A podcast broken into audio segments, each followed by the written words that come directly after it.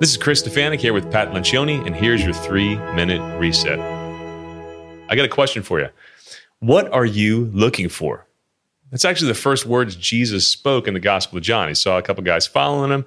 He turned around and looked at them and said, What are you looking for? What do you seek? What are you searching for in life? And, and, you know, really, the spiritual life starts when we start to get in touch with our own hearts and what we're looking for. And so often we go through life kind of an autopilot, not even asking ourselves that question.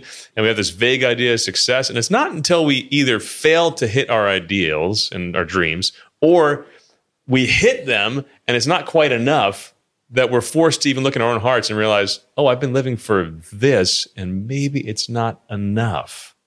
Yeah, in the work world, success is one of those one of those words that we all think we want. Hmm. And I, I almost feel like people should beware of that.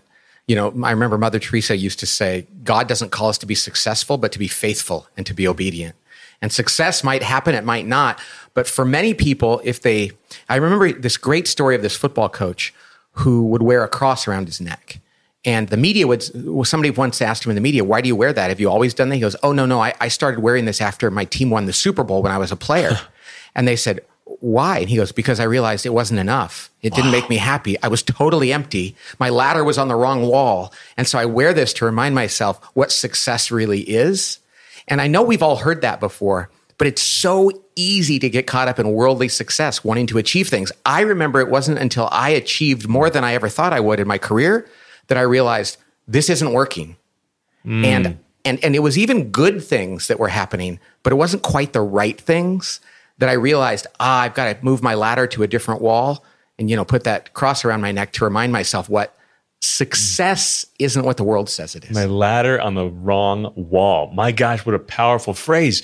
Think of how much energy is wasted when we're looking for the wrong thing. So if, if you're looking for money as an end in itself, like that's the definition of success, or you're looking for fame or enough likes on Instagram, whatever the heck it is, whatever phase of life you're at, if it's the wrong thing, you're wasting your energy, you're wasting your life. God made you for himself. And I know this might be a stretch for some people, but you got to start first looking for the stuff of faith, hope, and love for real meaning in life. And there's very few places of work that are going to reinforce that for you. So we have to be aware of that, or we will find our ladder somehow against the wrong wall and we're climbing it. So we, if we don't put the ladder on the right wall, it's going to get put on the wrong one for us. So let's pray. God, help us to be aware of the dangers of worldly success and to allow you to tell us what we should be doing. Help us, Lord, to seek your will and to want what you want for us. We pray this in Jesus' name. Amen. Amen.